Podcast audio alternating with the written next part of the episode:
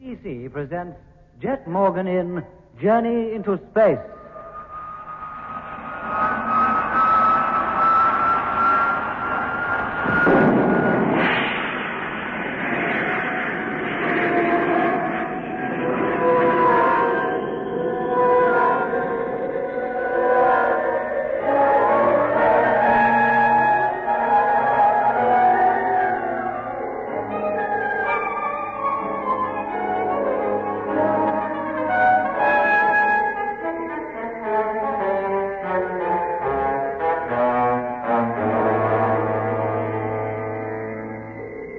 June 15th, 1972. Earth time. Seven years since man first conquered space. Two hours ago, we took off from Mars on the first stage of our 355 million mile journey back to Earth and home. Of the 20 men who set out on this momentous journey, only eight are returning. Of the ships which formed our Martian space fleet, six have had to be abandoned. Two of them total wrecks, their debris destined to drift in space forever. And the rest, for want of crews to man them, have been left behind. It was intended that we should remain on the red planet for a year. In fact, it was little more than three months. To have stayed longer would have meant staying for good. When I think back on the last few months, I can hardly believe that such fantastic events could have taken place. And yet, as I look about me, see our two companion ships limping home, one each side of us, I know them to be all too true. And during the long, dreary weeks of our return, we shall have time enough to ponder on the wisdom of man's ever venturing further into space than to his own moon.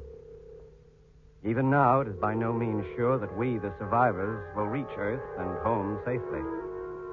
However, I write a full account of what has taken place while it's still fresh in my mind, in the hope that when the next expedition sets out for Mars, as it surely will, its crews may profit from our own bitter experience.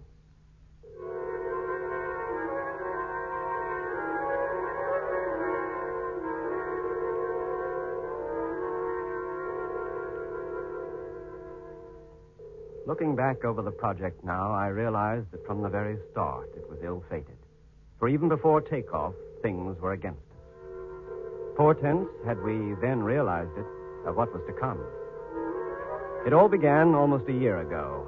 Man's first attempt to conquer Mars was to be made in a fleet of nine ships. Two years of hard, concentrated work went into assembling them, and by April 1971, they were ready to leave. A few days before scheduled takeoff, Jet Morgan, leader of the Martian expedition, left Earth for the launching ground on the moon.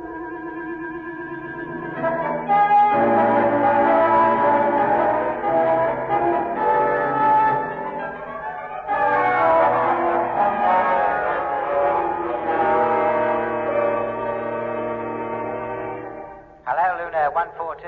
Earth Control calling. Takeoff imminent. Stand by. Hello, Control. Luna 142. Ready for takeoff. Airlock. Contact.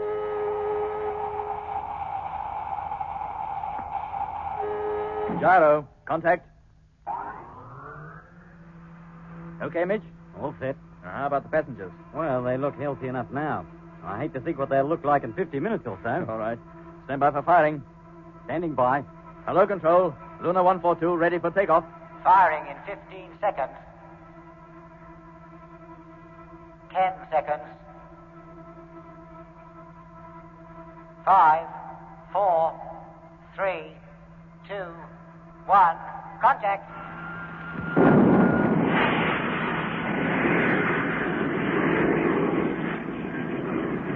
Zero plus 10 seconds. Height 9.2. Velocity 4250. Zero plus 20 seconds. Height 15.1. Velocity oh. 5680.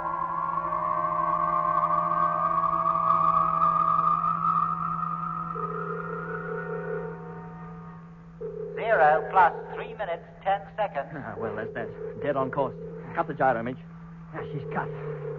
Oh, I wonder how those fellas back there made out. Maybe I'd better go and see. I think I had, but make it quick. to right. Hello, Control. Luna 142, Morgan calling. Check on course and velocity, please. Hello, Luna 142. Velocity 26,000. Course correct. When will you call again? Routine check in two hours. Thank you, Luna, and good luck on the big trip. Thank you. Well, Mitch? That's just as I thought. More than half of them sick as dogs. Well, I'm not surprised. None of them has ever made the trip before. And if you ask me, none of them should ever have made this one. Well, they're with us now, so there's no sense in worrying about it. You better check that motor, Mitch. Meanwhile, I'll get the steward to hand out a few pills.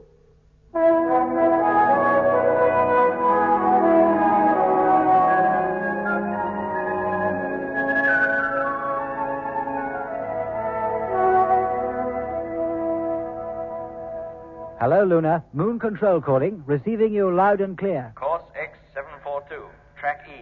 Request height and speed. Over. Message received. Course X742, track E. Height and speed to be ascertained. Call you in five minutes. Check and thank you. Daffy. Landing computation, course 742, track E. Where are the figures? Right here, landing within the hour. Oh, they don't give us much time, do they? Ah, get on with it, Taffy. Pilot's waiting. Oh, give me time, man.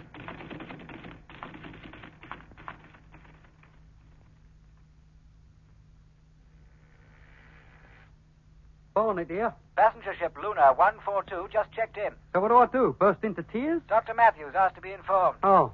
Oh, that's jet ship, isn't it? Just a minute, I'll inform the doc. Hey, doc. Yeah. Luna 142, just coming in to land. Oh, thanks. Let me talk to him, Lemmy. Hello. Yes, sir?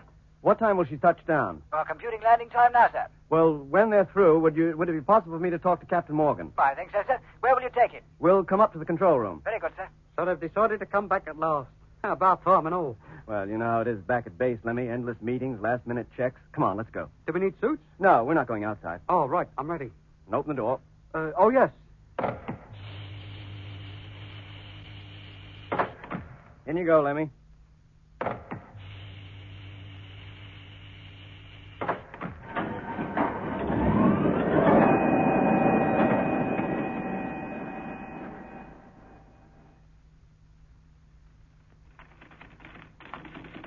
Morning, Taffy boy. How's the gazintas?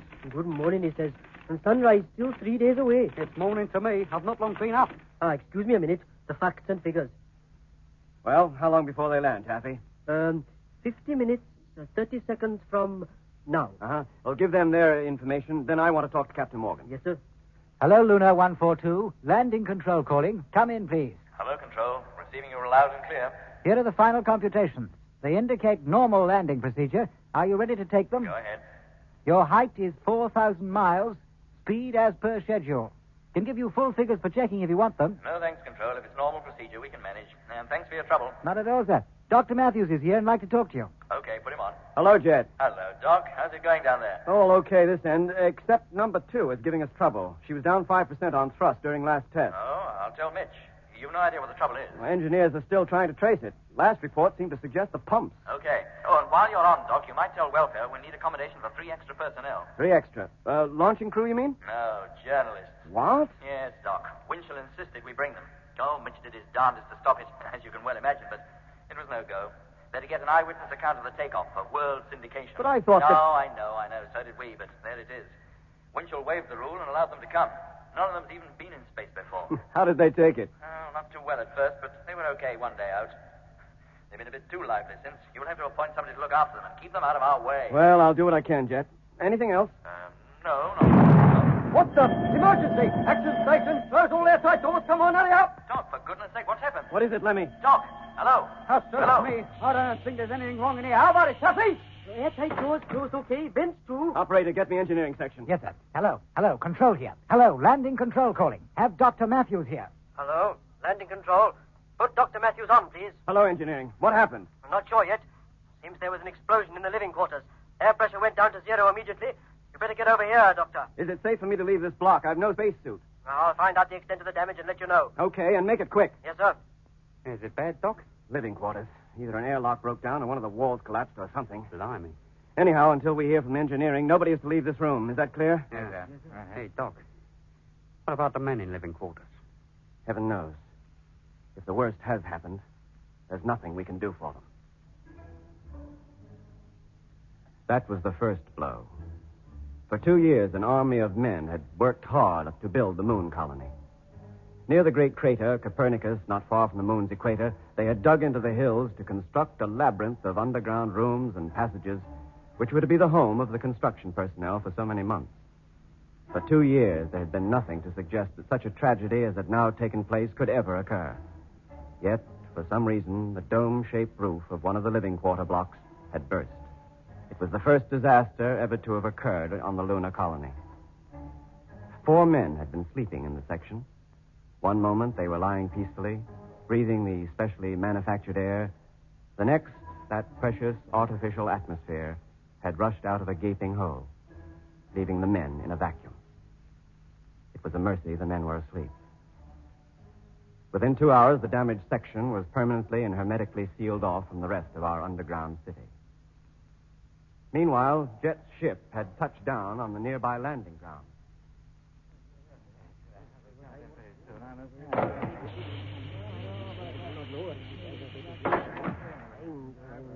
Here he comes now. Uh, good afternoon, gentlemen. Good afternoon, sir. I'm sorry your first visit to the lunar colony should have been marred by such an unfortunate catastrophe. We understand, Captain Morgan.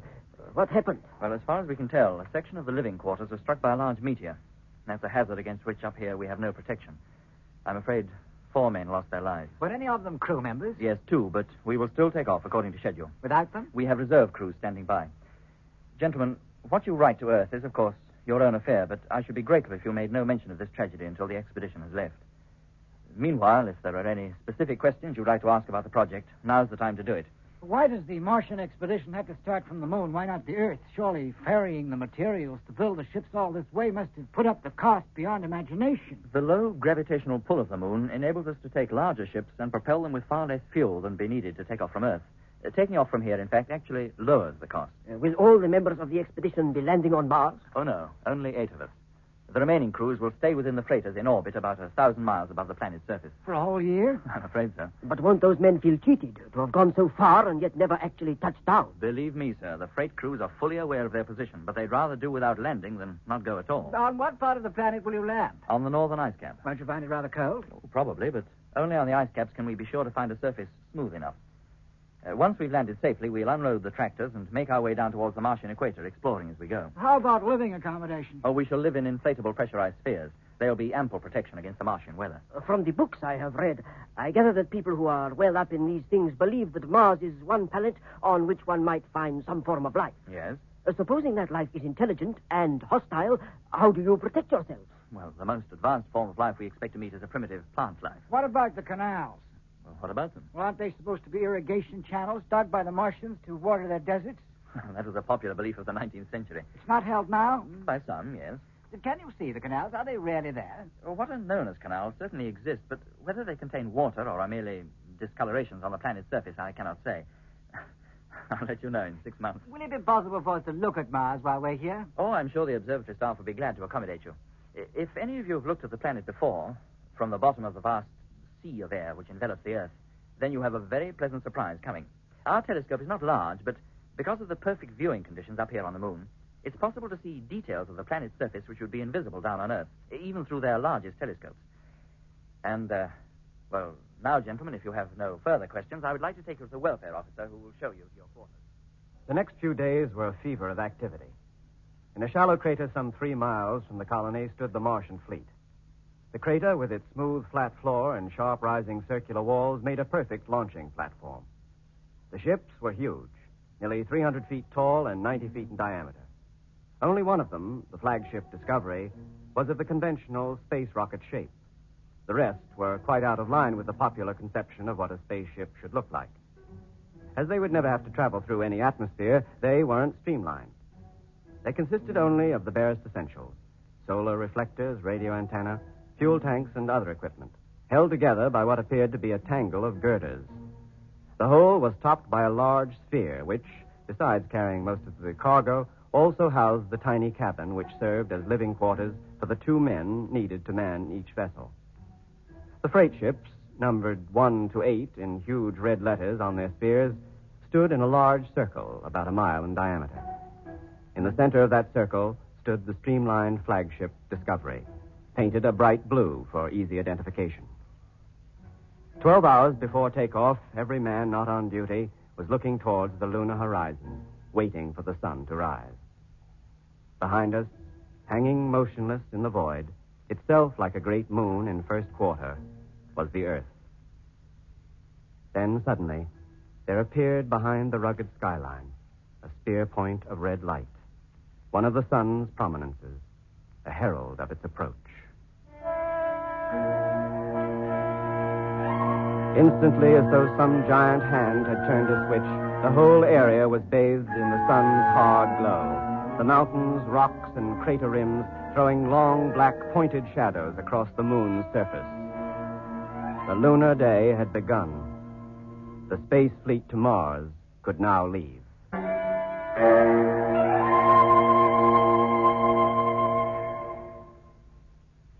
Time. Zero minus one hour. Well, Doc, this is it. All aboard the Skylark, a trip round the sun and back. In time for dinner. All right. Fasten your helmets and we guard the ships.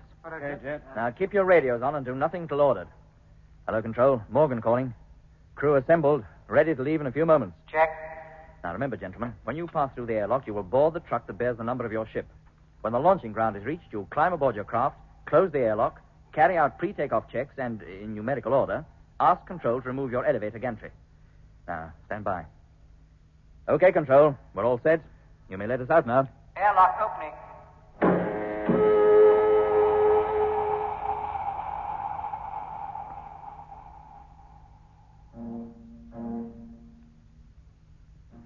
All right, gentlemen. You may take off your helmets now and stow your suits. Let me call up Control. Have the fleet check in. Yes, Jet. Hello, Control. Flagship calling. All now aboard. You may remove elevator gantry. Thank you, Discovery. Removing gantry. Flagship calling Space Fleet. Free takeoff check. Come in, please. Plate number one check. Number two check. Number three. Four. Number five. Number six. Number seven. Number eight. Thank you. Stand by for firing. Okay, Jet. All set. Mitch? Doc? Free takeoff check, okay. Okay. Then get onto your bunks and strap yourselves in. Now, listen, there's one thing to be said for these new atomic motors. With their slow acceleration, we're not likely to go through the agony we did when we first took off from Earth. You remember? Will I ever forget? Luna was no more than an old crate compared to this job. Let me tell if you're on. Televiewer, contact. Rotator, Lemmy. Rotating. Better take a good look. It's the last we've seen of the moon for two years. Seems an awful long time, doesn't it? There goes the first flare. Takeoff imminent. Zero minus 30 minutes. That's it, Jet. Full circle. Right, Lemmy. Now, all of you, lie back and relax. Remember, takeoff is fully automatic. Nothing should go wrong. Well, let's hope not. 35 million miles is a long way from home. Now, we'll be first off. The rest will follow at two minute intervals. 30,000 miles above the moon's surface, the motors will be cut and will be coasting the rest of the way. Next stop, Mars.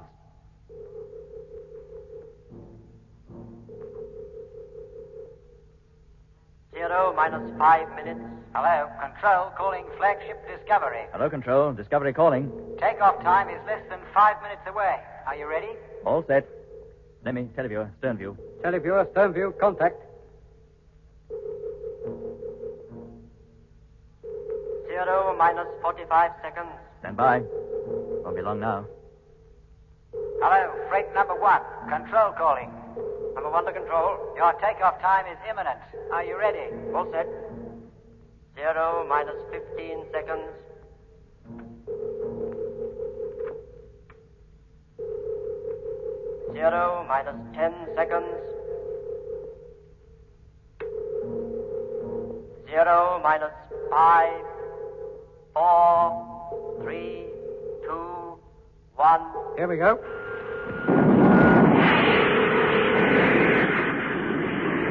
Goodbye, Moon. I'll send you a postcard.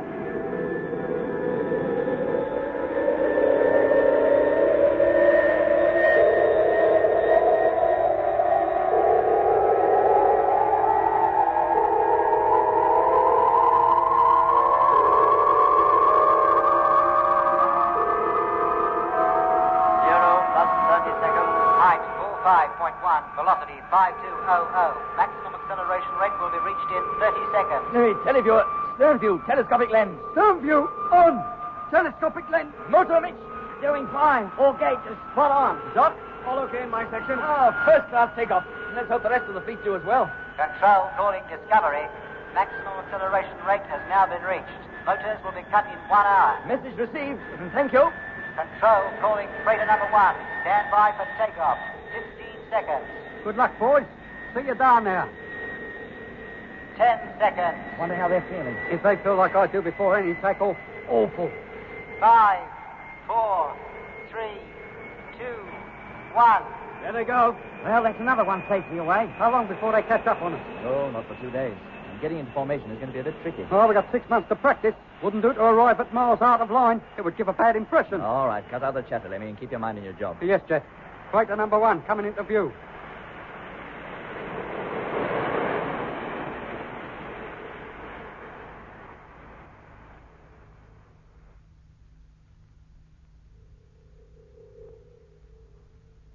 One, three, four, six, seven, and eight dead in line. Two and five still lagging behind a bit, but moving up slowly. Shall I tell them to give their motors a short burst? No, Lemmy, we don't want them wasting fuel on fancy flying formations. They'll probably drift into place during the next few hours anyway. Well, if the line's pretty enough for you now, Jet, do you think I could call in the uh, motor report? Go ahead. Now, let him get the radio, Lemmy. Hey, Armich, it's all yours. Hello, Space Fleet. Chief Engineer calling freighters one to eight. Will you pass your motor reports, please? Freighter number one calling Discovery. Reactor normal. Fuel consumption tank one, 379.842. Tank two, 379.836. Thanks, Pete. How was takeoff? Fine. Couldn't have been smoother. Call you again in 30 minutes. Roger. Flagship Discovery calling freighter number two. Come in, please. Freighter number two calling Discovery. How are things with you, Frank? Shocking. Eh?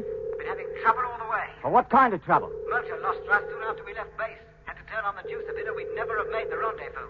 Used up a lot of fuel, I'm afraid, Skipper. Well, how much? At least 10% above estimated consumption. Did you hear that, Jet? And that's not all. Well, what else? Main radio receivers on the blink. We seem to be transmitting okay, but reception from base is down to strength two. You're hearing us, all right. Yeah, strength five. Well, keep listening up. We'll call you back. Too right. Well, Jet, what do we do about that? Frank might be a good pilot, but he's no radio man or engineer. And Who's with him in that ship? Whitaker, construction engineer. Ah, no chance of him finding the cause of the trouble then. Um, we'll have to transfer a motor engineer and radio mechanic from one of the other ships. Uh-huh. See if they can detect the fault. Oh, nearest motor engineer is in ship five. Nearest radio mech is uh, ship seven on the far side of the formation. Number five's lagging behind anyway. Transfer will be tricky, Jet. Distance too great for safety. We're closer to her than most. I'll go. And take Lemmy with me to look over the radio at the same time. What, me? Go outside? That's all we can do. Now get your suit, Lemmy, and you, Midge. Sure, Jet. Now take the long safety lines with you. Uh, call up number two, Doc. Tell them we're sending over Mitch and Lemmy and to get ready to let them in. Sure, Jet.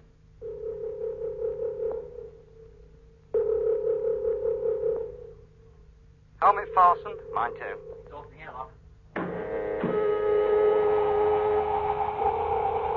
Suit inflated. Third inflating.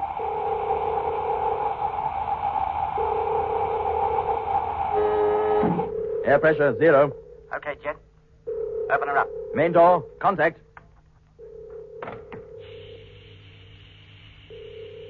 Who's going first? You. Fasten your safety line and push off. There's enough links to allow you to reach the other ship. When you get there, fasten your short line. Then I'll hook the end of your long line to myself, and you pull me across. Yeah, Mitch. And don't pull too hard. Oh, Do me a favor. Am I likely to? Just being careful, that's all. Don't want to crash up on the side of that ship. Are you ready? Fasten your line and make sure it's fast. Yeah. All right, now push. I'll keep a hold of the line. If you push too hard, I'll hold you back. And here I go. There he goes. Cautious, wasn't he? He's hardly moving. Better that than too fast. Blimey. Something wrong, Lemmy? No, Jet, just a weird feeling, that's all. Suspended out there in nothing. Oh, it's perfectly safe. You don't feel it. He's nearly there. Ah, made it. Fasten your short line, Lemmy. Short line fastened. Now attaching long lines of belt. Right, Lemmy. You ready? Yes, Mitch.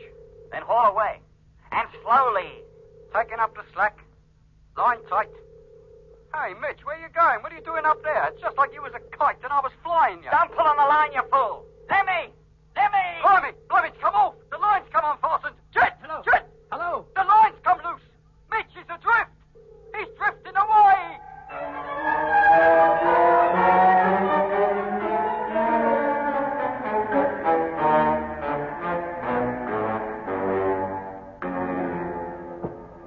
You've been listening to the first episode in the new series of Journey into Space with Andrew Foulds as Jet Morgan, David Kossoff as Lemmy, Guy Kingsley Pointer as Doc, Bruce Beebe as Mitch, and with David Jacobs and Anthony Marriott.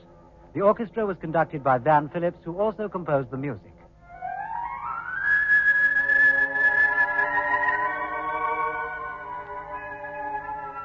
Journey into Space is written by Charles Chilton and produced by him in the London studios of the BBC.